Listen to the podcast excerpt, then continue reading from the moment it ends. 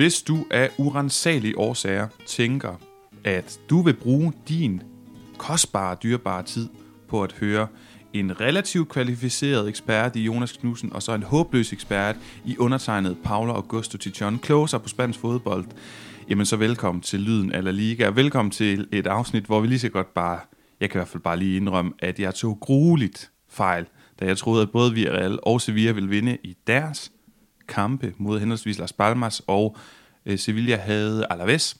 Det kunne de overhovedet ikke finde ud af. Øh, Villarreal var ikke i nærheden, og de to kriseramte mandskaber, ja, de fortsætter absolut i krise og kunne ikke formå at, at grave sig bare en lille smule ud af den krise, som vi måske skal snakke om i dag, Jonas. Men først og fremmest, og lytter, faste, trofaste lytter af programmet, ved jo udmærket godt, at du ikke er den største fan af Supercopa de Arabia Saudi, men kan vi tillade os at snakke lidt om det i dag, eller hvad? Ja, det, det tænker jeg, fordi der har jo været en El Clasico, det kan man bare ikke, det kan man bare ikke komme udenom, og øh, en El Clasico med, øh, med øh, glade og skuffet hold, sådan øh, i, øh, i den grad, man forventer, når der har været et El Clasico. Men øh, jeg skal også indrømme, jeg har ikke set øh, noget. Jeg har set øh, sammendrag af den her øh, El Clasico-final, masser af dejlige øh, fodbold, kunne jeg se. Men øh, jeg har ikke set noget, og jeg ved, at øh, det har du. Øh, faktisk alle kampe, så vidt jeg har forstået, fra de her, øh, det her Final Four stævne, som man nærmest skal kalde det, i, øh, i Saudi-Arabien, hvor øh, Osasuna og Atletico Madrid blev slået i semifinalen af henholdsvis Real Madrid og Barcelona, og hvor Real Madrid så besejrede Barcelona med 4-0 på et Vinicius hattrick, øh, 4-1 undskyld, med et Vinicius hattrick øh, undervejs i, øh, i finalen her søndag aften, inden vi optager øh, her mandag formiddag. Så Paolo, kan du ikke lige, kan du ikke lige fortælle mig og, og andre, der ikke måtte have set, øh, set noget eller så meget øh, dernede fra, hvad, øh, hvad bød de her øh, fem dage øh, La Liga karavanen tog til øh, ørkenstaten på? Jamen i overskriftsform, så bød det på øh, sprudende Real Madrid-hold offensivt, som i første kamp jo scorede tre mål mod Atletico Madrid, som lukker mål ind. Det gør Real Madrid så også, og vi kender dem jo for den her stålfast og solid defensiv den her sæson. Real Madrid den her sæson, Atletico øh, måske ikke så meget de senere år, men jo altså også et hold, som vi kender for at pleje ikke at lukke så mange mål ind, og de har lige lukket mange mål ind her, og de lukkede mange mål ind mod Atletico, eller mod Girona, de lukkede mål ind i Copa del Rey, og så lukkede de jo også mål ind, oh, hvad var det nu for en kamp, der var før det, jeg har lyst til at sige Sevilla, men ikke, nej, Getafe, lukker de også mange mål ind mod. Så øh, det er sådan en overskrift, der Madrid mange mål fra deres forsvarsspillere, og så tager de finalen og sætter Barcelona til væk, så det kan vi snakke lidt mere om senere. Osasuna, en øh, quiero pero no puedo, altså en jeg kan godt, men, øh, eller jeg vil gerne, men jeg kan ikke, som de sagde som overskrift i spansk radio. Men Jonas, inden jeg dykker for meget ned i det her, så kunne jeg faktisk godt tænke mig, øh, fordi jeg synes, det er Medecido, hvad hedder det, det er, det er fortjent, det er vigtigt lige at få med. Hvorfor er det egentlig, at det her er noget lort. Så kan vi snakke om, om alt det fodbold, der egentlig er, analysere på, alle de øh, øh, samtaleemner og de nedslagspunkter, man bør komme igennem, fordi den virker til at betyde noget, den her Supercopa. Men start lige med at kritisere den. Det synes jeg også er på sin plads. Jo, men øh, altså det, der er at kritisere, det er det samme, som der var at kritisere ved, at øh, VM blev afholdt i øh, Katar. Fordi den eneste årsag til, at det blev afholdt i Katar, det var fordi Katar gerne ville betale en hel masse penge til jo øh, og det kan man så sige, at det der, der, der er lidt mindre øh, sådan, øh, korruptionsmistanker omkring den her Supercopa, men øh, Katar vil betale til øh, under bordet til en hel masse mennesker for at få lov til at afholde den her slutrunde. Saudi-Arabien vil bare gerne betale en hel masse penge til Barcelona og Real Madrid primært, for at komme til Saudi-Arabien og afholde den her spanske fodboldturnering øh, langt væk fra, hvor øh, Barcelonas og Real Madrids fanbaser er, langt væk fra deres egne stadions, langt væk fra de oplevelser, vi forbinder med spansk fodbold, nemlig selvfølgelig, at når der er spanske fodboldturneringer, så foregår de i øh, en spansk by på et, et af de storslåede spanske fodboldstadioner. Øhm, så det er en ren forretningsmæssig øh, turnering, og øh, det, det har, øh, ja, det kan man øh, mene om, hvad man vil. For mig har det, øh, for mig har det givet den sådan en øh, underlig bismag, som gør, at jeg ikke rigtig kan glæde mig øh, over det spektakulære fodbold, der så, øh, der så åbenlyst er blevet spillet, og også altså selvfølgelig betyder et trofæ, et trofæ for de her, øh, de her spillere, de er glade for det, men for mig er det afsmittet på min, øh, på min glæde over, øh, over den her turnering. Men du har jo været til Supercopa de España, El Clasico før, det har du også fortalt øh, tidligere, skulle jeg til at sige, sæsoner af Lyden eller Liga, for, ja. for tidligere år tilbage. Og bare sådan ganske kort, vi vil ikke genbesøge den El Clasico, du så dengang, var det i 17 eller 18 der omkring? Nej, det var tidligere, det var fortælle... tilbage i 12 faktisk. Nå okay, men prøv lige at fortælle, hvordan det føltes. Altså emotionelt betydning af den kamp, du var nede og se, sammenholdt med det, jeg så kommer med senere om, hvad jeg synes, det virker til at betyde, det her trofæ. Hvor stort var det dengang? Det var kæmpe. Øhm, det var også en El Clasico øh, på øh, kamp nu. Det var Tito Villanovas første kamp i spidsen for, for FC Barcelona. Det var med Lionel Messi og Cristiano Ronaldo. Alle, øh, helt, alt, alt det tunge gods var, var hentet frem. Der var øh, fest i gaderne. Der var jeg var faktisk med hen og se sådan, øh, der, hvor, hvor Real Madrid-bussen forlod deres øh, hotel. Det var med fuldt pakkede gader. Øh, Guardia Civil til at beskytte den her Real Madrid-bus, som bare blev øh, selvfølgelig smedet til i Barcelonas gader på vej hen mod Camp Nou. Det var en øh, kamp, der ender, jeg mener, 3-2 til Barcelona efter øh, straffesparksmål af både Ronaldo og Messi score. Der var fuld smæk på tribunerne, fulde huse, øh, El Clasico på, på spansk grund. Øh, så det var en kæmpe kamp, og jeg er så med på, at den måske i andre år, hvor det, har været, hvor det ikke lige har været El Clasico, hvor det har været, vil sige, øh, Mallorca har vundet øh, Copa del Rey 2003, og så er det, øh, ja, der må det være Real Madrid og Mallorca, der har spillet Supercopa i 2003 der, eller 4, nej, nu, nu bliver jeg helt forvirret, men der er selvfølgelig nogle super classic, øh, nogle øh, Supercopas, der har været lidt mere afmattet, end når det lige er El Clasico, men det gælder, tror jeg, uanset om det er i Saudi-Arabien eller Spanien. Der er jo ingen tvivl om, vi har også engang rangeret med stjerner i et program, hvilke af de her trofæer, der er størst. Der er ingen tvivl om, at Champions League er den største trofæ, tæt efterfulgt af La Liga, Copa del Rey er ikke i nærheden, men stadigvæk den klart tredje vigtigste. Og så kommer de her Supercopas og, øh, hvad hedder det, Mundialito de Clubes, øh, mini-VM for klubhold. Men Supercopa de España, mm, tror jeg, at disse år føles både som en, øh, hvad hedder det, noget, der indikerer, hvor holdene står, og det virker også til at være jeg tror, jeg vil vurdere det til at være det fjerde vigtigste trofæ. Ikke i nærheden af Copa del Rey på en tredje plads, men stadigvæk. Og der er også noget, der underbygger det, for jeg har siddet og kigget på. Real Madrid synes, vi ser stærkest ud i den her sæson af de hold, der var med i turneringen, og de vinder den altså også relativt sikkert. Sidste år vandt Barcelona det her trofæ. De vinder cirka øh, senere ligaen, virker også som det stærkeste hold nationalt i den sæson. Real Madrid vinder den i 22, altså for tre år siden, og så vinder de senere Ligaen og Champions League. Så igen, det hold, der vinder Supercopa de España, vinder også øh, Ligaen. Og så Real Madrid øh, var det igen i 20, og øh, der vinder de altså både Supercopa de España og så Ligaen. Øh, The odd one out er 21, hvor Atletic Klub vinder den, og så Atletico Madrid vinder Ligaen. Men det virker altså som om, at vi får med sådan en pejlemærke på, hvad er det stærkeste hold i Spanien. Det er altså ikke øh, B-hold og filialhold, der spiller her. De stiller i stærkeste opstilling, og det virker også til, at de fejrer de her triumfer. Vi fik den her 5-3-kamp mellem Real Madrid, Atletico Madrid, hæsblæsende, mange forsvarsmål, standardsituationer. Real Madrid trak det længste strå og virkede også fysisk stærkere og med mere bredde i truppen i den forlængede øh, spilletid. Barcelona rimelig sådan sikker dag på kontoret, 2-0 over Osasuna, og så fik vi det her El Clasico, som jeg synes, vi, vi skal snakke lidt om. Jonas, øhm, en, af, en af de samtaleemner, eller de nedslagspunkter, jeg godt kunne tænke mig at vende med dig, det er det her med, at Vinicius går mål amok, scorer tre mål, Rodrigo med et mål og et oplæg. De her to angriber, vi har stillet vi har ikke stillet spørgsmålstegn ved deres talent, og de har vist igennem de sidste par sæsoner, at de virkelig er store spillere, men vi var i tvivl om, hvordan de ville fungere uden det her referencepunkt og den her samlende enhed, som Karim Benzema var, både fordi han var så dygtig til at sætte dem op, score så mange mål, en legende, men jo også fordi, at han, han bevægede sig på en måde, var meget afgørende for deres spil. Men de viser med alle de her mål, at de kan godt uden ham jo. Absolut, og øh, det var også den, øh, den overskrift, jeg tog med ud af det, især, især når jeg ikke har, har set kampen, så jeg kan ikke udtale mig om... Øh, for eksempel har jeg læst mig til, at, øh, at Barcelonas forsvarslinje, forsvarslinje var håbløst langt øh, placeret håbløst langt fremme i banen i forhold til, at de møder øh, verdens bedste omstillingshold. Øh, så, øh, så de ting kan jeg ikke snakke så meget med om, men jeg kan selvfølgelig snakke med om, at Vinicius scorer et hat i en El Clasico. Rodrigo er involveret i, øh, i rigtig meget, øh, både også med mål og oplæg og, øh, og andre situationer.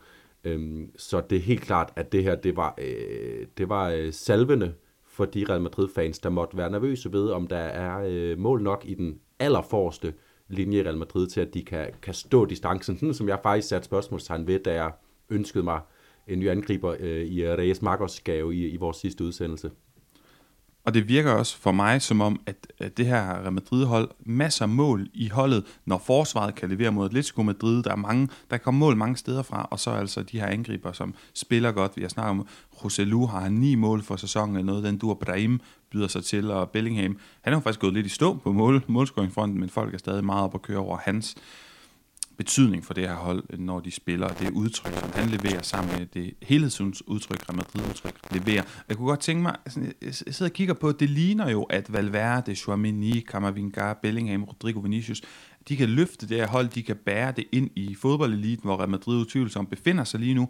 Og så synes jeg jo, det skræmmende er, vi har snakket om den her overgangsperiode fra Kroos og Modric og veteranerne Benzema tidligere til de her mere unge spillere. Så kigger man på alderen, og så konstaterer jo, det skræmmende er jo, at de har måske de 10 bedste år i deres karriere foran sig. Presserne er omkring 23, Valverde lidt ældre, Chomini, Kammervinga, Bellingham yngre. Ja, altså hvis vi, vi plejer jo sådan med de her klassikere at, at love det tabende hold, vi kan komme med lidt mandeterapi, men lad os da lige starte, og, og det kan godt være for svært ved at komme med noget terapi, eller noget opløftende til Barcelona-fansene. Vi kan fiske lidt efter det bagefter, men lad os lige starte med Real Madrid.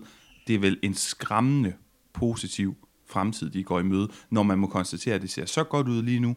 De er kommet igennem den her transitionsfase. Vi skal nok, jeg kommer til at fremhæve Kroos lidt senere i programmet, men alle de her spillere, de har deres bedste år foran sig. Altså, det, det, det er vel sindssygt fornuftigt for Real Madrids udgangspunkt. Ja, det er helt vildt, og det eneste sted, man kan være lidt øh, bekymret, det er nede, øh, det er nede bag, hvor, øh, hvor Nacho er aldrende, øh, Carvajal er aldrende, øh, og så, øh, øh, men, men så er der selvfølgelig altså øh, Militao, som er ude, har, øh, har gode år foran sig, øh, så, øh, så det, det, altså, men, men der, der er noget der i, i forsvaret kommer til at skulle, øh, at skulle kalibreres lidt i, i, i Real Madrid inden for de næste to-tre sæsoner, men, øh, men det er nok til at overkomme, når man har så meget så meget fremtidsudsigt på resten af banen, og det er jo også sådan, det begynder jo bare at nærme sig det der med, at vi godt kan se, selvom øh, Kroos spiller øh, fremragende, Modric lidt mere vanskeligt øh, periode, han gennemgår lige for tiden, men, men Kroos spiller stadig fremragende, så begynder man at kunne se, det ikke, der, der samler sig ikke mørke skyer over Santiago Bernabeu nu,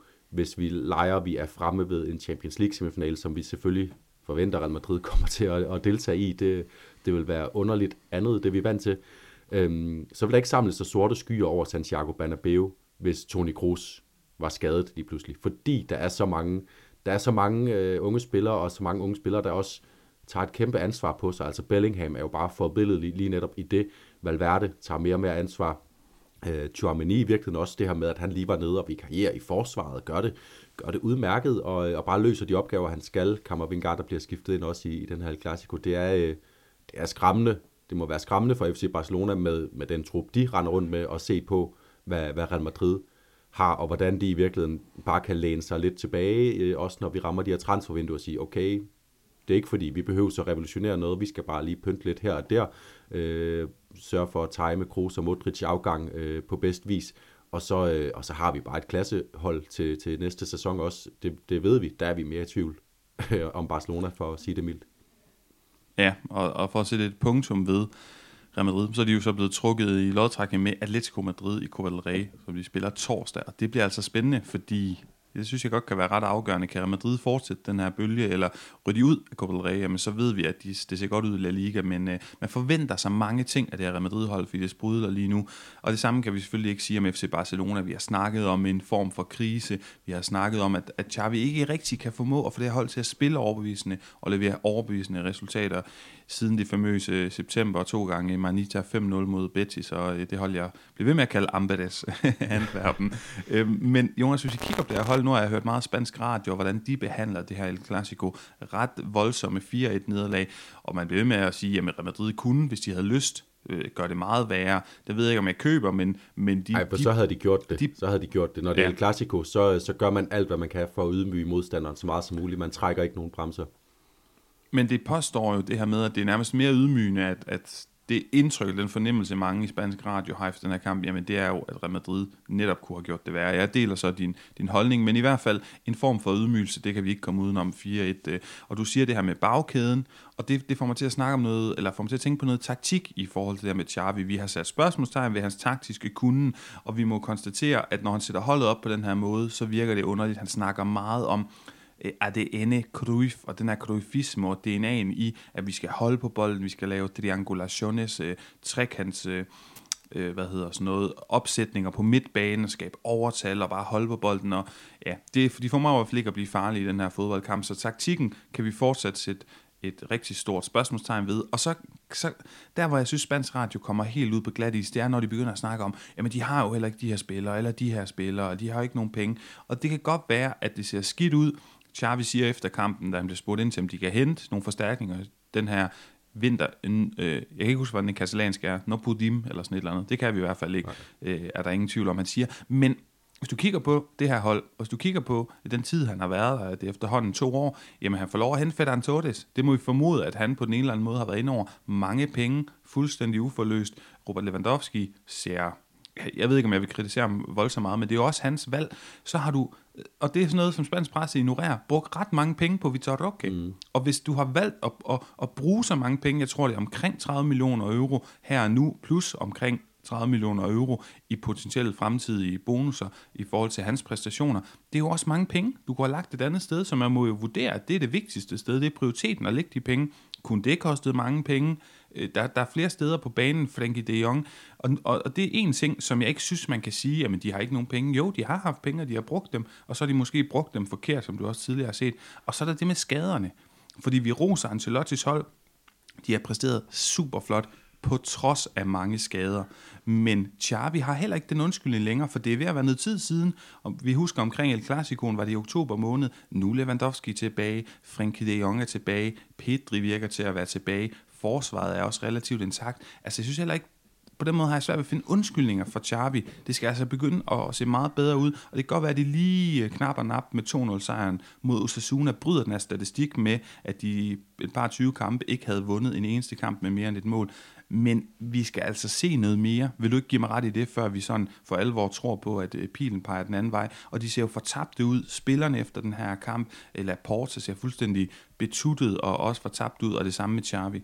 Jo, øh, det, jeg er meget enig, og jeg har ingen... Øh, jeg har ingen forhåbninger til den næste kamp, Barcelona skal spille. Øh, det er der, jeg er med dem lige nu. Jeg synes ikke, øh, der er ikke nogen, der er stort set ikke nogen ting i spillet, der peger frem. Altså det, det, det mest positive, man kan sige om Barcelona lige nu, det er, at Pedri får, øh, får flere og flere spilleminutter og nærmer sig øh, øh, og kunne være der, hvor man siger, nu er han frisk oven på sin, øh, sin skade. Det er, det er det mest positive. Jeg synes jo faktisk, at Ferran Torres får skabt meget fare med sin, øh, med sin fart i den her øh, El Clasico også. Det, det er ham, der, der er inde omkring øh, stort set alle de ting, der bliver farlige. Så, men, men det er også ligesom det, og så kan man se, altså, nu snakker du om navne, altså de navne Barcelona har nede i det her øh, forsvar, det er jo fremragende navne. Hele vejen rundt, og så er der sådan en som, som Balde, øh, nu snakker vi om Real Madrids øh, vitalitet og ungdommens energi, han burde jo han burde jo kunne mønstre noget af det samme som en Kammervinga, en øh, øh, Jomini Valverde osv., men han er bare, virker bare helt øh, kuget lige for tiden, og der er ikke nogen, der samler ham op, eller jeg ved ikke, hvordan man skal tolke på det. Øh, han er bare faldet sammen med, med holdet, som, øh, som, som ligner sådan lidt et hold, der har tabt, mistet sin ryggrad, og ingen ved, hvor de skal kigge hen for løsninger. Er det Lewandowski, der bare skal, skal i øvrigt fantastisk sparket ind af ham, øh, det her ene mål, han får scoret i, i El Clasico her. Øh, ingen ved rigtigt, hvor de skal kigge hen for at finde løsninger. Det er ikke Sergio Roberto, anføreren i den her El Clasico, øh, som spiller ude af position for Gud ved hvilken gang i sin karriere, og nu på en helt ny måde som sådan en slags venstre, venstre kant midtbanespiller. Altså det, det, er, det er et stort det er en stor rodebutik for mig, og jeg synes ikke, Xavi han anviser en retning for det her hold, fordi som du også er inde på at kritisere spansk radio for, det er ikke navnene, der mangler, det er en strategi, og det er øh, udførelsen. Det er det her med, det, det ligner ikke, at det netop ligger på ryggraden af det her hold og skabe de her Cruyff-trekanter, øh, og, og bare kunne, øh, og kunne skabe overtal, små overtal rundt omkring på banen. Det er så langt væk fra FC Barcelonas øh, DNA, som Xavi selv øh, bruger øh, lige nu, at, øh, at det er svært for mig at, at se, at det løfter sig inden for en overskuelig fremtid. Ja, og vi har jo set uh, Wayne Rooney, Steven Gerrard, Frank Lampard, har John Terry også været inde over noget trænergærning. Vi har i hvert fald set mange tidligere store spillere, de er så britiske, og dem ved mange måske godt, hvad jeg tænker om, uh, ikke kunne levere, hvad man havde forventet af dem som fodboldspiller, uh, og ligesom oversætte det til trænergærning. Og ja, der hersker, hænger spørgsmålstegn over Xavi, både i forhold til taktik, og jeg synes hverken skader en undskyldning, eller indkøbspolitik, som, som jeg lige har nævnt, fordi jeg altså synes, at han har haft mulighed for at påvirke den her trup, og det virker til, at han har valgt forkert, eller også kan han ikke løfte de her spillere. Lige nu ser mange ting ud til at være op ad bakke i FC Barcelona. Ja, og øh, hvis man skulle komme med en undskyldning for Xavi, så skulle det være på målmandsposten, hvor man bare siger, øh, ja, det er, det er også smukt, at André Lunin har øh, flere overbevisende aktioner i, øh, i den her Clasico, mens Iñaki Peña konsekvent ligner en målmand, der er ikke bare et, men måske to, tre, fire, fem niveauer under Mark Andrea Stegen. Han er slet ikke klar til at være første målmand for Barcelona, som han jo er lige for tiden, fordi Stegen er skadet. Det, det er den post, hvor man kan sige, der har Xavi ikke, øh, i, er, han ikke i nærheden af at have samme vilkår, som, øh, som Carlo Ancelotti har på Real Madrid-bænken, fordi der, der, der er for stor forskel. Altså, så, øh, så slår en anden målmand, må man ikke have i FC Barcelona.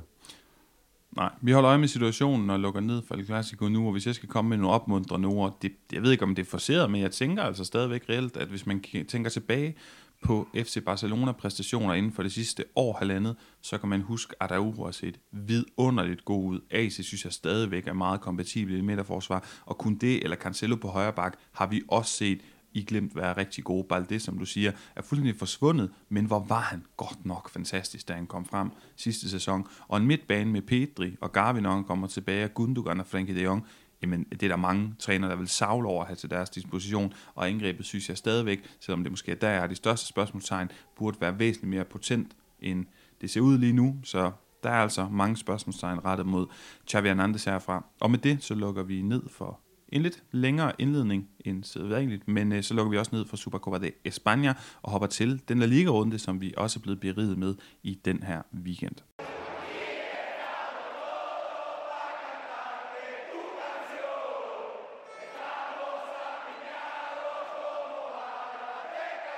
Inden vi går til øh, en snak om de La Liga-kampe, der er blevet spillet i weekenden, som jo er en decimeret runde, så skal vi forbi vanen tro vores samarbejde med Pondit, det her danske brætspil, som I kan få til 319 kroner, sat ned for 399 eksklusivt til lyttere af Lyden af La Liga. I er rigtig mange, der har benyttet jer af den her rabatkode, så går man ind på hjemmesiden, du kan bare søge på Pondit Brætspil, eller kigge på det link, der er i podcastbeskrivelsen, og så søger du, øh, eller skriver i rabatkodefeltet Lyden 20 L-Y-D-E-N med store bogstaver, og så 20, jamen, så får du din rabat, og så sender de endda også penge vores vej. Vi er rigtig glade for samarbejdet, ikke mindst også Jonas, udover de penge, der tigger ind en gang imellem, lidt håndøre, fordi at vi også kan quizze. Og du har et kort med til mig, som jeg glæder mig til at se, om jeg kan øh, besvare. Det er jeg også spændt på. Jeg er jo som sagt øh, forrige gang, hvor jeg, det også var min tur til at stille spørgsmål, gået lidt over til VM-bunken af kort, for at finde nogle La Liga-relaterede spørgsmål her. Og øh, den her gang vil jeg heller ikke stille et spørgsmål, men hive en liste frem fra et spørgsmålskort. Øh, og det er topscore-listen fra en VM-slutrunde. Og det er altså en VM-slutrunde, før vi blev født, Paolo. Vi er i øh, oh, 1986, en øh, ikonisk øh, slutrunde for, for, med danske briller. Øhm, men jeg har topscore-listen, og det er, øh, der er fire spillere, som har, øh, som har gjort sig i La Liga på et eller andet tidspunkt i deres øh, karriere på den den ene topscoren med seks mål, og så har vi øh, på nummer to også en, der har gjort sig i La Liga med fem mål, og så lidt længere nede på sådan delt, øh, fem, nej, på delt anden plads også, er der faktisk to med fem mål fra La Liga, og så på en del tredje plads befinder der også, så også en enkelt skikkelse, øh, stor skikkelse fra La Liga-historien. Og du får lige sådan mulighed for at gætte fra hoften, før at jeg lige byder ind med, hvad for nogle lande de kommer fra, som sådan ledetråd til dig. Jeg skulle til at spørge, om det var en, øh, en hjælp, men øh, jeg vil gerne starte med Diego Armando Maradona. Yes, og han var på en del anden plads, øh, sammen med en af de andre, øh, med fem mål. Og jeg er jo helt, helt skidt på øh, det her med VM-slutrunder, og ser rigtig meget fodboldquizzen med Kian Fornuti, og jeg kan godt se, hvis man skal gøre sig nogen som helst forhåbning om at kvalificere sig, hvilket jeg har prøvet flere gange, ja, så skal man være stærk på sådan noget her. Og det er jeg ikke, men øh, jeg vil gerne også byde ind med Emilio Butragueño. Lige præcis. Fem mål også, ligesom øh, Diego øh, Armando Maradona, og ja, var det fire af dem eller sådan noget, der blev scoret mod Danmark. Øh, brutalt møde med øh, Il Butre for de danske bolsjestriber. Så mangler vi øh, nummer et på topscorelisten med seks mål, og, øh, og en anden argentiner, kan jeg godt sige, som også som øh, scorede fire mål og kom ind på en, dermed en delt tredjeplads på, øh, på topscorelisten.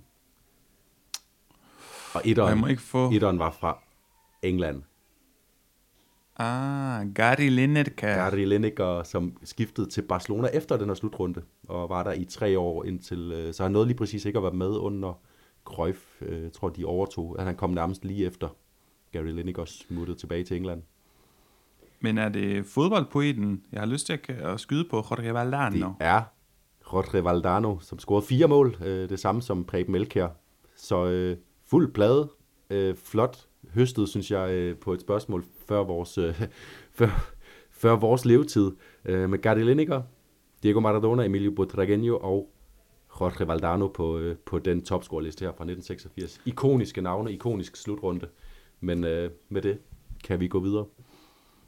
Og vi tænker jo Barcelona, Barcelona, Real Madrid, Real Madrid. Men spørgsmålet om Jorge Valdano, som jeg siger med argentinsk accent, han spiller i Real Madrid i den periode, eller er det lidt før eller lidt efter? Det, det ved jeg ikke. Har du et bud? Øh, jeg, det tror jeg, han gør faktisk øh, på det her tidspunkt. Ellers skal det være lidt efter.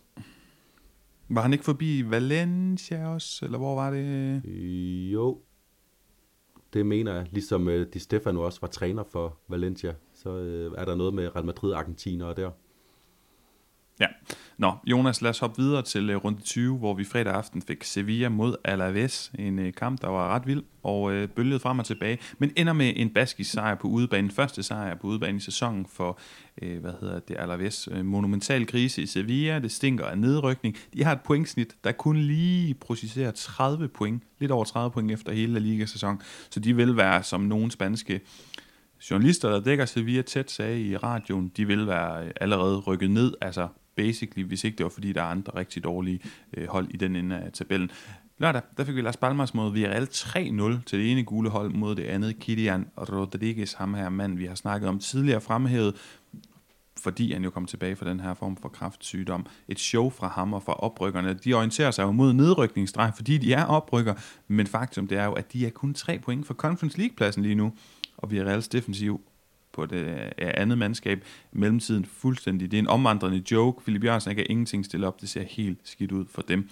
Mallorca Celta fik vi også lørdag 1-1, og Son Mois har fået en makeover, og det blev fejret, men Iago Aspas, han stak altså en galisisk kæp i hjulet hos Mallorca. Atletic Klub mod Real Sociedad 2-1 hjemme på San Mamés til Atletic Klub. De tordner simpelthen videre, de er PC på en tredje plads. De har godt nok øh, spillet en kamp mere end efterfølgende, men at de virker nærmest ustoppelige, og så har de altså også en uge til at forberede sig til hver kamp, fordi de jo lige øh, præcis ikke kom med i europæisk fodbold den sæson. Real Sociedad synes jeg virker tynget af, at de har været så gode i Champions League. De virker også til at have mange skadede spillere, de er lidt sårede, de er lidt trætte, de er lidt forpustet og udmattet. Så fik vi et andalusisk derby efter det baskiske. Betis mod Granada. Betis vinder 1-0. Isco, meget vigtig matchvinder. Han tager virkelig det her Betis hold på skuldrene og tager ansvar han leder. Det det, er, det er fedt at se, men det er også lidt overraskende. Sådan husker jeg ham altså ikke i hverken Sevilla eller Real Madrid. Søndag, der fik vi Almeria mod Girona 0-0. Almeria, de var fremragende. De burde faktisk have vundet over, ja, det der jo faktisk er førerholdet i La Liga, som så Altså, jeg tænker da stadig, de er frustreret over, at øh, netop bundholdet kan tage point for dem. Og så Cardis øh, Valencia. Valencia vinder 4-1 partidazo af Barajas unge kul. Jonas, øh, hvor skal vi starte? Øh, jamen, øh, jeg, jeg synes, Sevilla er et oplagt sted, fordi det, øh, vi bliver ved. Det bliver vi ved. Jeg er ved med at synes, at det er en af de mest bemærkelsesværdige historier i La Liga lige nu, at Sevilla er så groggy, og nu, øh, nu kan man sige, de, de taber 2-3 til et, øh, Øh, et Deportivo Alaves hold, som jeg også har mange roser til års for, sådan helt generelt øh, for deres, øh, deres præstation her i, i, i La Liga-sæsonen.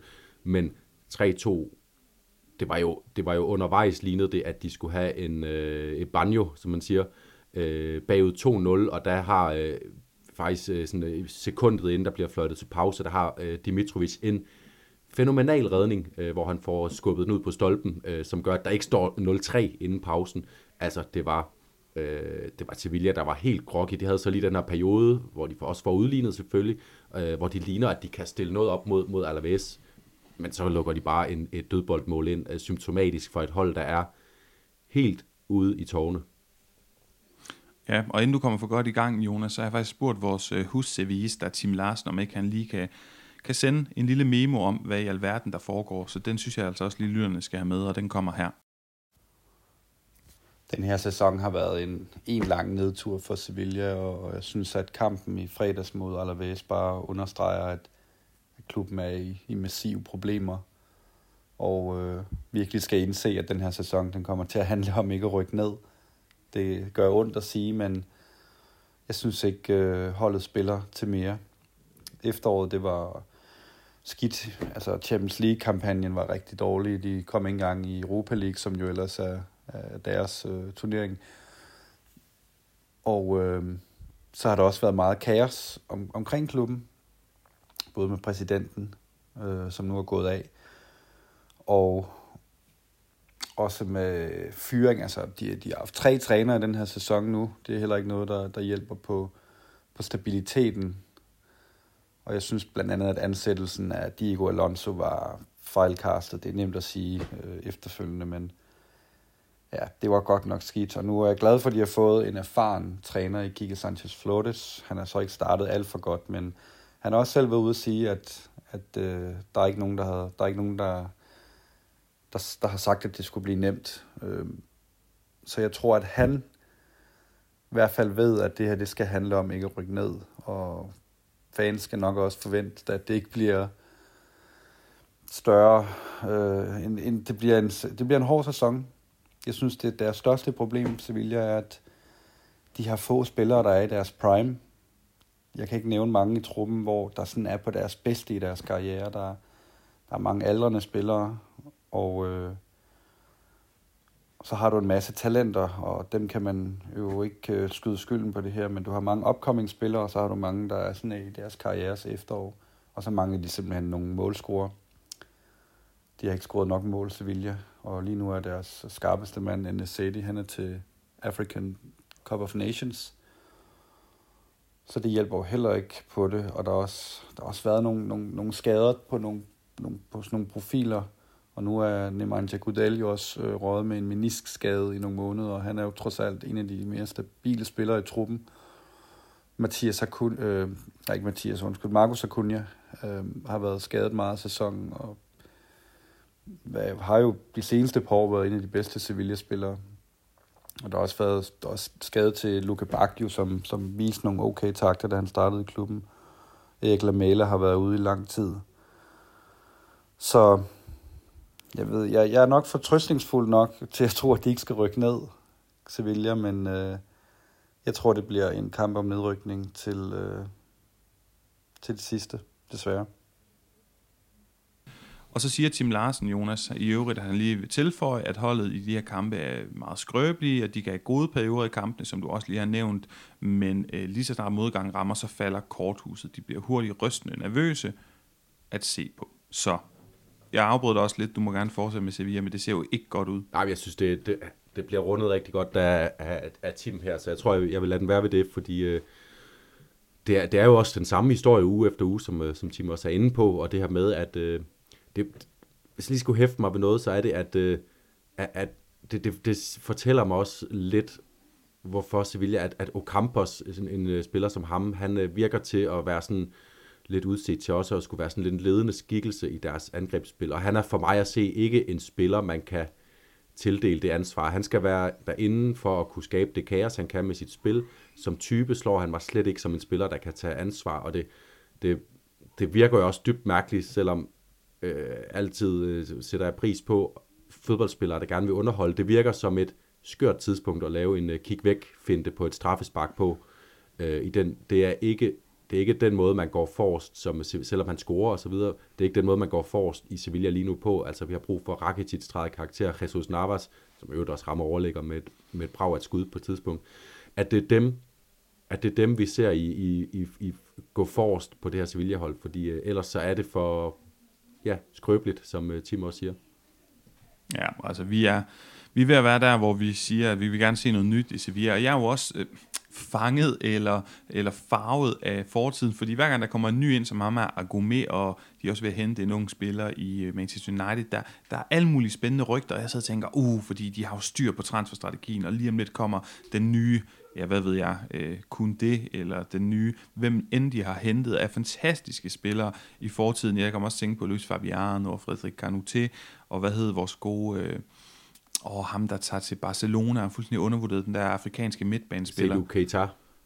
Ja, Keita. Alle de der, jeg sidder bare og venter på, at det kommer, men øh, de skal jo også for at ligesom kunne blomstre, øh, have noget fornuftigt øh, fodbold og spille mm, på et fornuftigt hold, ja. som er relativt harmonisk, og det kan man ikke sige om Sevilla lige Nej, nu. Så og sådan en som Luke Bacchio, som de har nu, han, han, kunne sagtens være, have været den historie, han viste noget potentiale i starten, men øh, lige pludselig så er han bare væk. Jeg ved måske er han også skadet nu i virkeligheden, men øh, allerede inden det, så, så, så dalede hans niveau bare stille og roligt, som om ligesom den der øh, optimisme, han havde i starten, den øh, forsvandt ud af det, fordi det bare er et, øh, et usundt sted at være lige nu, Sevilla. Det, det forekommer mig, at det er, øh, at det er ikke et, et sted, der fordrer gode øh, præstationer, og jeg ved ikke, øh, det, om det er helt i topledelsen, hvor der også har været det her præsidentskifte, eller hvor, hvor det går galt, fordi det er også forskellige trænere nu, som ikke har kunne løse det. Lige pludselig, hvor vi har set Sevilla være den her utrolig stabile klub i så mange år. Altså det er, øh, det, er et stort mysterium, hvordan de kan falde sådan sammen. Ja, og, og jeg kan huske, var det sidste sommer, altså ved at være halvandet år siden, de henter Nianzou og Macau, man tænker, okay, nu bliver det spændende, og det blev det aldrig, og så henter man bare det, og så så det egentlig også spændende ud, men er også faldet måske lidt fra hinanden, og en masse spændende spillere, som jeg bare må indrømme, at jeg sidder og tænker, det, det skal nok blive godt det her, men det gør det jo ikke, og samtidig kigger man på Rakitic, der ikke ligner, han kan mere, Oliver Torres, du siger selv Lucas Ocampos, den eneste, jeg nærmest synes, der kan, der kan være sig selv bekendt, men det er øh, vores gode ven Josef Enesidi, som en gang imellem popper op med mål. Og vi ved jo godt, at han også brænder, og han også ligner en, en hvad hedder det, elefant i en porcelænsbutik en gang imellem, eller et hund i svælt kejler. Men i det mindste, så kan den der vildskab en gang imellem føre til nogle mål. Så vi må se, om de får repareret på tingene. Jeg synes egentlig, at der er potentiale til det, men det kræver ro, harmoni, stabilitet og et par sejre en gang imellem. Og så skal de bare skynde sig langt væk fra det nedrykningsspil, som Tim dig, og egentlig også mig og mange andre betvivler, at, øh, at de kan. Men Jonas, det bliver så tungt og trist det hele. Jeg synes, at vi skal over og se på et ung kul, som kan noget. Så ved jeg godt, at uh, du ved, hvor jeg gerne vil hen. Ja, og jeg har også rundens uh, Rugon fra den her kamp, kan jeg godt afsløre senere. Altså, jeg går ud fra, at du tænker Ruben Barajas friske fodsoldater. Det gør jeg i hvert fald. Jeg kalder dem uh, øh, akademispillere, der er forklædt som fortidens store stjerner, fordi Diego Lopez, han minder mig sådan en lille smule om David Villa, ikke generelt med den der måde, han, han scorer det, og jeg elsker de der mål, hvor du kommer ud i en yderlig position, og så sparker den ind under målmanden med den største selvfølgelighed, og Javi Guedas løb, det ligner bare Kaká på en prik, den måde han kommer løbende, de her store bevægelser, kæmpe fysik, men også fuldstændig kontrol over situationen, og du ved bare, han sparker den højere om, det ligner et mål, ja.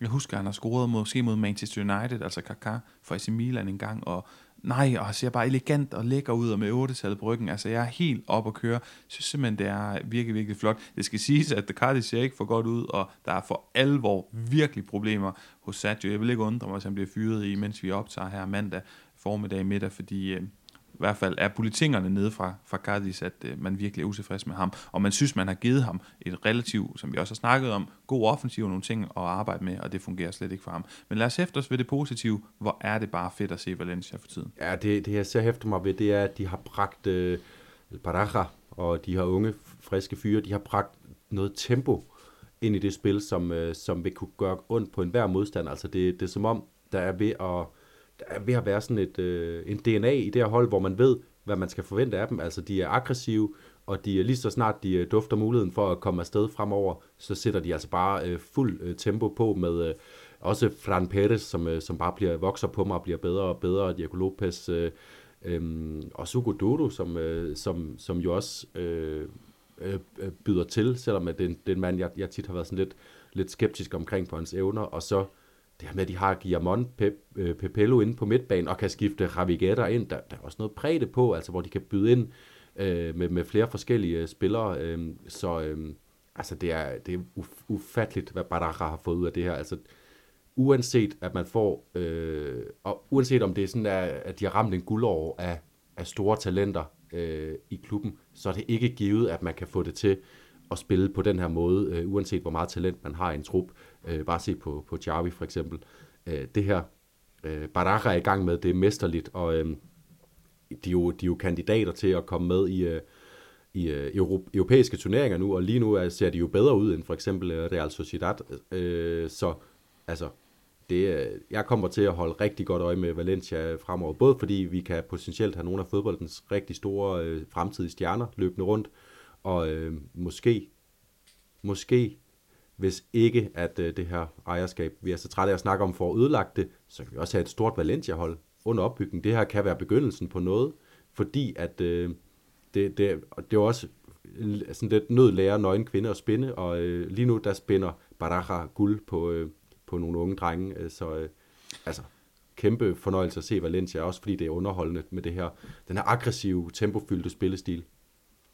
Jeg vil ønske, at det turde og lade mig rive med, som du gør, og drømme om det der, men jeg er mere på at uh, nyde, mens ja, vi har dem, det tror jeg. og det her, det fungerer, fordi jeg tror uh, helt sikkert uh, nok, at uh, Peter Liemann skal ødelægge det hele til sommer, men lad os lige hæfte os ved, du får også sagt, Jonas Bardach han får bygget på sidste sæson, kommer ind og redder dem, og så må vi bare lige minde vores lytter om, som, som sidder fast i fortiden og tænker, Valencia, godt hold, okay, Paterna, drenge for ungdomsafdeling, jamen det, det ved vi jo også, at de har været leveringsdygtige tidligere, så hvorfor ikke drømme stort? Jamen det skal jeg fortælle jer, kære venner, for der var ingen, der udråbte, jeg har i hvert fald ikke hørt nogen som helst udråbte den her Paterna-overgang, der er kommet op nu, som noget spændende. Altså i de senere år, der så vi Barcelona for eksempel komme op med Gavi og Balde og så videre. Real Madrid var der noget omkring Sergio Arribas og de der drenge. Øh, vi har, vi har set Villarreal og Real Sociedad B-hold været op i den næstbedste række for nylig, hvor vi sådan tænker, okay, det ser spændende ud men ingen har jeg hørt fremhæve det her. Så mere tror jeg, det handler om, at Badar har hævet dem op, netop af nød, som du siger, og så formået at videreudvikle på dem, og de har taget det positivt, reageret positivt, og kommet ind på et fantastisk stadion, spille topprofessionel fodbold og få chancen.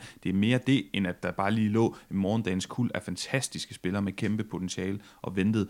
Så jeg synes, det er virkelig, virkelig positivt. Det ser fantastisk ud, som du siger, og for fremhævet vigtigt, at Ugo Giamon er kommet tilbage, og det ser rigtig godt ud, hvad han leverer. Det har ham savnet vi som balancespiller. Han, han kan noget mere, synes jeg, rent defensivt end Javi Gata, der skal have noget mere fremadrettet, og så krydser vi bare fingre for det her Valencia-hold, fordi vi jo altså håber, at de faktisk kan levere, et, hvad der vil være et mirakel, og, og byde sig til om syvende pladsen. Før den her sæson, der er ingen tvivl. Det her hold fyldt af øh, folk, vi ikke kendte fra øh, ungdomsafdelingen, jamen det er da et hold, der skulle håbe, de ikke rykkede ned. Og rykkede de ned, Jonas, så ville det ikke have været nogen overraskelse. Det må vi bare sige. Og med de briller på, så er det her fantastisk positivt. Ja, det er det. Og øhm, det, det, er, det, er også, det, er, det bygger sig også bare ovenpå, altså som om man kommer ind i sådan en stime, og altså bare tage, at nu er Christian Mosquera blevet udviklet sig lynhurtigt til at blive en stabilt midterforsvar. Det sammenfalder lige med Mukhtar Diakabi, han er afsted til African Cup of Nations. Altså det, det kunne jo have været en katastrofe for Valencia i en nedrykningskamp. Skulle af med Diakabi, man har ingen afløser, så skal det være Østkazar, øh, Østkazan, eller hvad han hedder, øh, tyrkeren, øh, de har, øh, som aldrig har, rigtig har, har præsteret noget, noget stort for dem. Så, så alt, alt flasker sig også bare, men når det gør det, så er der som regel også et eller andet solidt stykke arbejde bag, og jeg tror, jeg, mine øjne hviler på Baraja, og det, hvis de kvalificerer sig til Europa, så kan Girona næsten vinde mesterskabet, så skal Baraja også øh, være seriøs kandidat til at blive årets øh, træner, fordi det er, det er helt vildt, og, øh, og i så stærk en liga, altså øh, øh som, som La Liga, hvor der ikke er nogen, det så vi senest, der er ikke nogen dårlige hold, altså som øh, Mitchell også sagde efter, at, øh, at Almeria havde gjort det svært for Girona, der er ikke nogen dårlige hold, at man så henter 29 point med et, øh, med, med et så ungt og uprøvet hold på, på 20 kampe, det er fænomenalt, altså intet mindre. Vi hopper videre til Basker derbyet, som på alle måder var El Bardiaso de la Jornada, fordi det er to fantastiske hold, som gør det rigtig, rigtig godt i de her år. Og Jonas, du fik ret i, at Atleti Klub vandt. Rigtig flot. Jeg synes klart, at de var det bedste hold. Jeg synes, vi snakkede om det her med, kan Alex Bedenger tage stafetten fra Iñaki Williams, der er med Ghana til AFCON. Det kunne han godt, for han scorer to mål. Jeg synes, øh, lad. Nu begynder jeg at acceptere, det der du snakker om, en, øh, en stille kritik af det her hold, fordi de er undervældende i La Liga. Det ser ikke godt ud med deres pointhøst. Jeg har jo bare tænkt, fordi vi har rost dem, og de har været så fantastiske de senere år. Det har de virkelig øh, på alle mulige tænkelige måder at ligge på førstepladsen løbet af efteråret. Europa, alle de her ungdomsspillere spiller sprudlende under Imanol Alguacil, virker til at være en fantastisk træner, og de topper det med at sætte to rigtig svære modstandere, øh, minimum to, altså det var Benfica, Inter, Milan, var det også Salzburg, jeg kan ikke huske, om det jo, sidste hold var, var. i, i Europa i efteråret. Vanvittigt flot og kommer videre på en, en meget, meget fortjent førsteplads. Men de har også været undervældende i La Liga, og det fortsætter de med, og hvad er det, la sensationis fornemmelsen i den lejr, når man, når man spørger de journalister og følger dem, der dækker det her hold, det er, de skal overleve i januar. Altså det, det går ned ad bakke lige nu, de skal overleve det, inden at der kommer en, øh, hvad kan man sige, at tingene begynder at, at gå øh, fremad igen, og de får nogle skadespillere tilbage, og der ikke er så mange kampe, og de kan fokusere på at forberede tingene ordentligt. Fordi lige nu, der er de godt nok nede i en bølgedal. Ja, problemet er lidt, det er ikke så meget skadespillere, der, der gør det. Det er mere det, at de øh, har afgivet Kub, øh, Take Kubo til Asian Cup, og Hamari Traoré til øh, African Cup of Nations. Det er to vigtige spillere for dem, synes jeg. Rigtig vigtige spillere for dem. Øh, Kubo giver sig selv. Traoré har imponeret mig i sin første øh, La Liga-sæson øh, virkelig solid højre bak, som også kan noget frem af banen. Og så Umar Sadik også selvfølgelig. Samtidig med, at de har solgt øh, Mohamed Ali Jo i det her øh, januar transfervindue. Det betyder, at Takekubus plads i startopstillingen blev overtaget af ham her, øh, Zakarian, som, øh, som stadigvæk mangler at overbevise mig om, øh, om hans kvaliteter.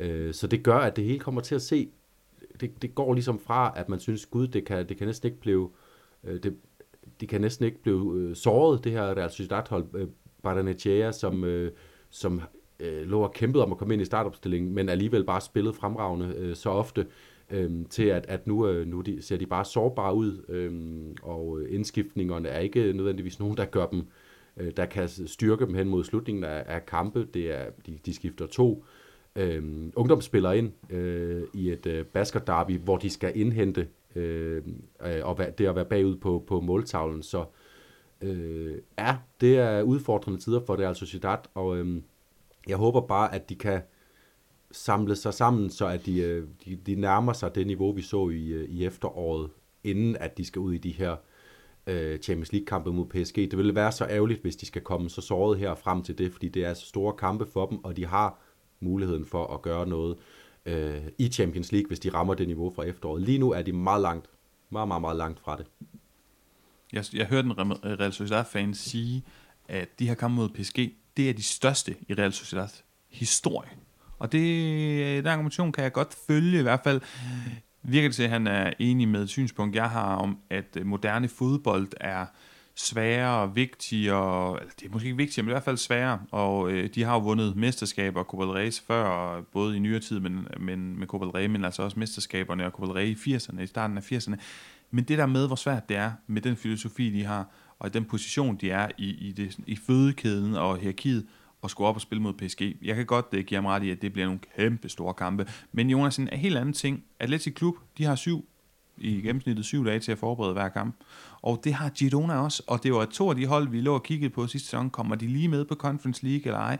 Det gjorde de ikke, og dengang ærede jeg mig. Men jeg kan godt sidde og tænke, at det har været positivt. Hvad, hvad er din holdning til den her klassiske argumentation med, at man har syv dage til at forberede kampene, det giver en en stor fordel. Hvor stor er den fordel i din bog? Det betyder mere, om man vinder de kampe, man spiller, end hvor mange kampe man spiller. Bare se på, bare se på Real Madrid. Der er aldrig nogensinde nogen, der har snakket om, at det var et problem for Real Madrid at spille øh, mange kampe. De spiller jo nærmest konsekvent så mange kampe, de overhovedet kan komme til hver sæson, og de bliver ved med at være øh, en kandidat til alle, øh, alle titlerne.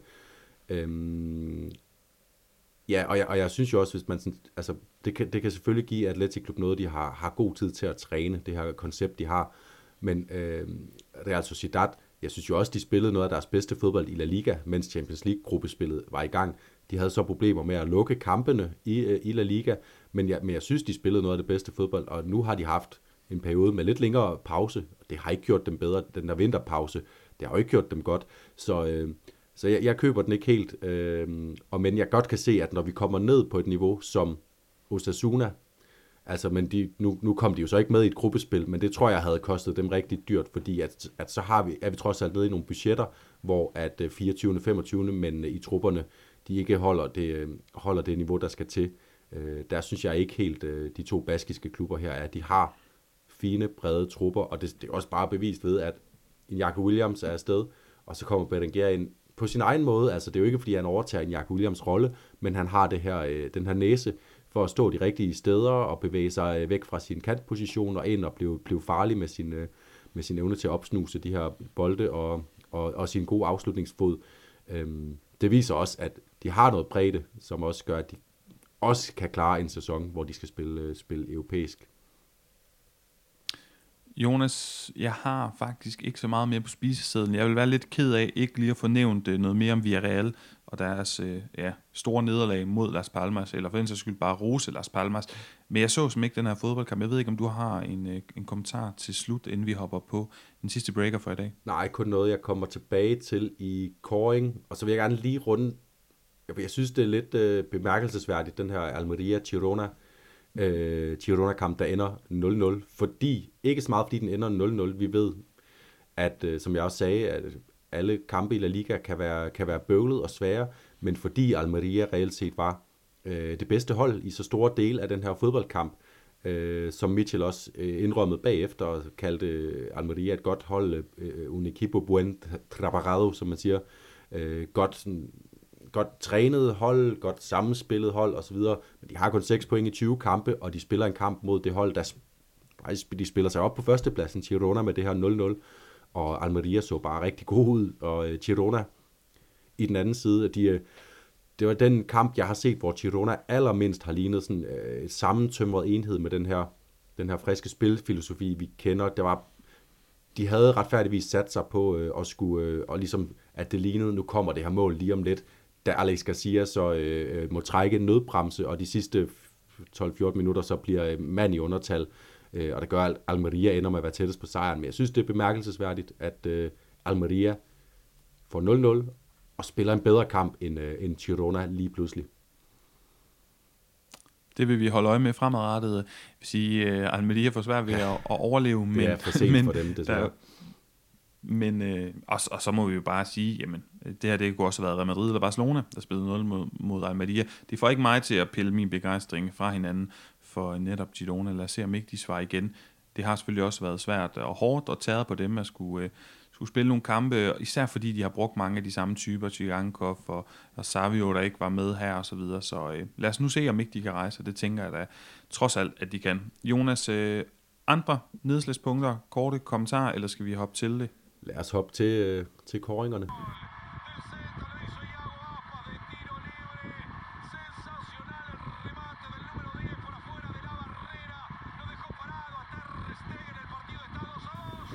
Jeg har kigget på en lidt utraditionel det der er så, og det var indvielsen af det nye, moderniserede Son Mois. Altså det her Mallorca-stadion, som jeg var... Jeg var nede og besøge Mallorca i øh, april og tog nogle billeder og kiggede rundt på stadion og kunne godt se, at det ville blive spændende, om man kunne få det her til at blive mere intimt og kompakt. Og det er de lykkedes med, og i bedste øh, stand, spanske stil, jamen, så bliver det fejret med kor og spanske sange og god kultur og bare dejligt at se. Fantastisk ø, jeg kan anbefale rigtig meget at tage til, og et fantastisk fodboldstadion, som er blevet endnu bedre under øh, de her øh, forbedringer, der er lavet, og det arbejde, der er lavet på stadion. Jeg synes, det var nogle smukke scener til dem, der så kampen, så ellers kan man nok finde det på YouTube. Øh, det synes jeg var en flot detalje, som jeg gerne vil honorere. Smukke scener på Son Mois, og øh, jeg har simpelthen ikke kunne øh, styre min begejstring for det her Valencia-hold, så det kommer også til at afspejle sig i, i koringerne, og min øh, den går til den øh, eksekvering, Ravigera han leverer, øh, da han får en friløber, øh, en, halvbane, en klassisk halvbane friløber, hvor man har altid i verden til at tænke over, hvordan man skal eksekvere det, og hvad er det, man ofte ser. Selv øh, de største angribernavne nogle gange øh, går kolde, fordi de overtænker det, og så ender de med at sparke lige ind i målmandens parade, overplacere sit skud eller et eller andet. Ravigera laver lige et lille koket øh, hop, og så ligger han bare uden om øh, Ledesma, der må, øh, der må give for tabt. Øh, det er så stærkt af den her unge mand, som bliver ved med at imponere mig, selvom han er ude af startopstillingen øh, lige nu, øh, hvilket skyldes jo er bare, at der er så mange spillere i Valencia, der præsterer så godt, øh, så godt for tiden. Så Ravigera får den fra mig her. Jeg overvejede jo Campos, men jeg synes som sagt, hvis øh, Sevilla har været ovenpå, og han har lavet den her kig væk finte, så havde jeg kunne honorere det. Jeg synes ikke, det var, øh, det, det var ikke god situationsfornemmelse. Den får ikke 10 ud af 10 på æstetikskala, men det gør Javi Gators altså simpelthen så lækkert, som jeg også omtalte øh, lidt tidligere i programmet. Jonas El Rugon de la Jornada. Jeg har tre kandidater. Diego Lopez fra Valencia, synes jeg leverer en fantastisk præstation. Jeg synes også, at Gideon Rodriguez for Las Palmas øh, ser rigtig god ud i den her kamp mod Villarreal.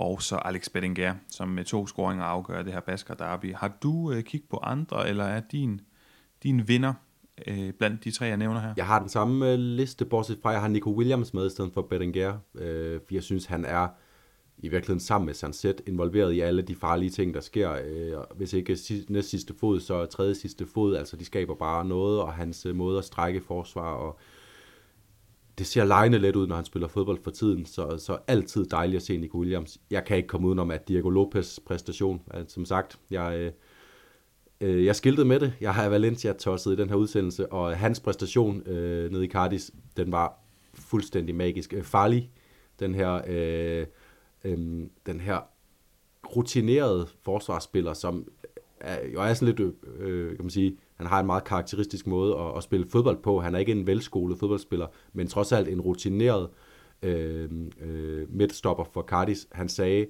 at han blev skiftet ud efter 65 minutter, og han må bare indrømme, jeg kunne på ingen måde håndtere Diego Lopez. Jeg havde intet at stille op over for ham. Jeg blev rundbarberet, jeg var... Øh, jeg var sat til vægs af den her unge dreng, og det synes jeg siger noget om, øh, hvor, øh, hvor, hvor spændende en spiller vi har, øh, har fået her i Valencia.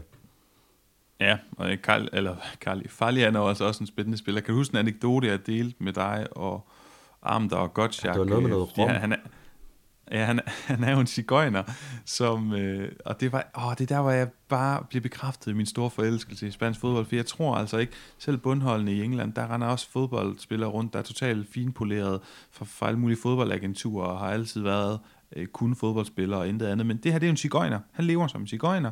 Og han, øh, da de vinder mod Real Madrid for et par sæsoner siden, så siger han, at en af måde, han bliver spurgt, hvordan kan du stoppe Benzema i den her kamp? Så siger, jeg gik bare rundt og duftede til ham.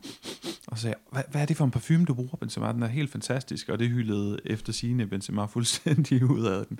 Og desuden så blev han spurgt i det her radiointerview efter den her kamp, hvor Cadiz vinder mod Real Madrid, hvad har du tænkt dig at fejre det? Så siger han, con mi tío, y con una guitarra y un, una botella de ron. Altså med min onkel og en, og en guitar og en flaske rom. Skulle bare lige have været en halv flaske rom, så kunne han have taget en klap for øjet og overbevist mig om, at han skulle ud på de syv have og erobre det engelske galioner, eller hvad man, øh, hvad man skulle forestille sig. ja, fantastisk skikkelse. Farlig. Man kunne ikke stille noget op mod øh, øh, rundens Rugun. Diego Lopez. Jonas Koman og Kempes, det bliver Valencia tungt. Valencia, der er så Valencia, Hugon, og så altså navnene på øh, to Valencia-skikkelser i Koman og Kempes, men øh, jeg har kigget på Supercopa-tema her, hvor jeg vil sige, at den her fordelingsnøgle af penge er helt til hundene, hvor at Real Madrid og Barca fik, var det 3 millioner euro, Atletico 1, eller også var det, de fik 6 millioner euro, og Atletico 3. Ja, det var sådan, det var. Og så fik Osasuna lige under 1 million euro for at deltage og så sagde øh, for bare med Atletico og Real Madrid og Barcelona så gav 200.000 euro hver til Osasuna for at få det til at se bare sådan en lille smule fornuftigt ud og virke sådan en lille smule filantropiske, men sandheden er jo, at det er ikke engang de klubber her, det er jo ikke deres skyld, altså det er jo RFEF, Real Federación Española de Fútbol, det er fodboldforbundet, der er fuldstændig håbløst, det er den her aftale, at Rubiales har lavet i sin tid, og det er jo dem, det er dem, der skal, der skal have skylden for det her, fordi det er jo også håbløst at bede øh, tre fodboldklubber om at afgive nogle penge, de kontraktligt har lov til. Fint, at de så gør det, men øh, ja, i hvert fald håbløst. Så min negative historie for ugen, der er gået, det er altså den her pengefordeling og den aftale her omkring i Supercopa. Men min øh, positive historie, det er Toni Kroos. Manden, han er lige fyldt 34. Man har pensioneret ham i de sidste 4, 5, 6 år. Spiller vidunderligt. Altså spiller fuldstændig overlegnet, fantastisk godt. Også defensivt står han øh, forudseende øh, for øh, interceptet en masse bolde, spiller konge godt. Og så desuden så bliver han piftet hver eneste gang han har bolden af Saudi-Arabierne, fordi han har ytret sig negativt om, og jeg kan godt lide, at han er sådan meget ærlig. Da Gabriel Vega skifter dernede, så siger han, hvad fanden er det, der foregår? Ung, dygtig spiller, det er håbløst. Jeg kan slet ikke tage seriøst, han tager derned. Han er en af de få upolerede fodboldspillere, der tør sige sin mening, og han tager det helt køligt. Øh, desuden har han jo kritiseret øh, det håbløse øh, menneskerettighedsniveau, der er dernede, og bare sådan faktum som, at øh, homoseksualitet ja, er både forbudt, nok også ulovligt, og det skulle ikke undre mig, hvis at det bliver øh, reaktion dernede af stening til døden og alt sådan noget. Men Kroos, han, øh, han tager ned, spiller, og de buer af ham, og han spiller endnu bedre. Han har kontrakt øh, udløb til sommer, han forholder sig fuldstændig roligt, og øh, så siger han en dag efter kampen, fantastisk kamp, fantastiske fans. Han tager det med ironisk distance, og øh, griner nærmest sådan øh, en lille smule, smiler overlegnet ud til de her fans, der pifter og pifter af ham. Det synes jeg var øh, smukt at se. En god reaktion. Lidt, du ved, Jesus, noget med at vende den anden kende til. Det kunne jeg rigtig godt lide, og det synes jeg var øh, på sin plads. Ja, så kan jeg jo lige forlænge med min kommand, som ikke overraskende er, øh, at Toni Kroos overhovedet skal befinde sig i den her situation. Øh, fordi øh, den her kamp burde være spillet på et øh, nyt funklende Santiago Bernabeu, eller på Wanda Metropolitano, eller Camp Nou, eller El Sadar, øh, San Mamés, hvilket som helst øh, smukt, smukt fodboldstadion, med, øh, øh, hvor der bliver sat pris på gode fodboldspillere som Toni Kroos. Øh, så et kort gjort, vi har snakket om det i toppen. Øh, min kæmpes går til Juan Erzog. Erzog, jeg er lidt i tvivl, det er sådan et øh, tysk-jødisk efternavn, øh, også en, en stor filmskaber, der hedder det Werner Herzog, men Juan Herzog kom altså ind og fik sin første La Liga-kamp nogensinde for Las Palmas nede i midterforsvaret. Han har spillet de tre kampe i Copa del Rey for dem fuld tid. Øh, gjort det så godt, at han fik, øh, fik muligheden her fra start. Hvad øh, kvitterer han med? Et fremragende hovedstødsmål til, øh, til 2-0 i sin, øh, i sin La Liga-debut jeg elsker de her historier. Vi havde tidligere på sæsonen øh, Marc øh, Giu i FC Barcelona, som kom ind øh, til sin debut efter ganske få, øh, ja, det var nærmest ikke engang i minut, afgjorde øh, en, øh, en, en svær kamp for FC Barcelona med, øh, med det enlige mål i, øh, nu har jeg glemt, hvad modstanderen var, men øh, det var vel ikke Las Palmas. Var, var det ikke Atletic Klub? Det var det, ja. Det var det, ja. Øhm, og nu har vi så Juan Herzog, der også går ind og, og scorer et mål i sin La Liga-debut, endda som midterforsvar. Øh, fantastisk, og øh, ham kommer da til at holde øje med, fordi han har, han, har, han har spillet godt i de her muligheder, han har fået i Copa del Rey. Nu kommer han ind på et, øh, et velfungerende Las Palmas hold, holder nullet mod Villarreal øh, som ung debutant. Det er, det, er, det er sådan nogle historier her, man også øh, kun, kan, kun kan elske. Fornemt, Jonas. Øhm, jeg tror, at vi skal frem til en forudsigelse. Jeg ved ikke, om jeg fik nævnt det i toppen. Min, de var håbløse 0 point, og du er tæt på begge steder, men får vel heller ikke pointen af runde. Nej, fordi jeg havde gættet på, at Atletic skulle vinde med Sanset målinvolvering. Han havde kun tredje sidste fod på, og havde det flere gange, men det blev ikke til noget øh, direkte for ham. Granada skulle få point på Benito Villamarin. Øh, det ødelagde Isco, plus et par tætte op, op, offside-kendelser, hvor Granada ellers fik øh, lidt ufortjent, vil jeg også sige, øh, bolden i, i øh, til, øh, netmaskerne til at, at plafre, men 1-0 blev det til Betis. Du havde gættet på, Villarreal og Sevilla skulle vinde deres kampe, og jeg tror ikke, jeg behøver at understrege, hvor forkert det var. ja, lad os se, om øh, vi kan komme tættere på. Vil du starte?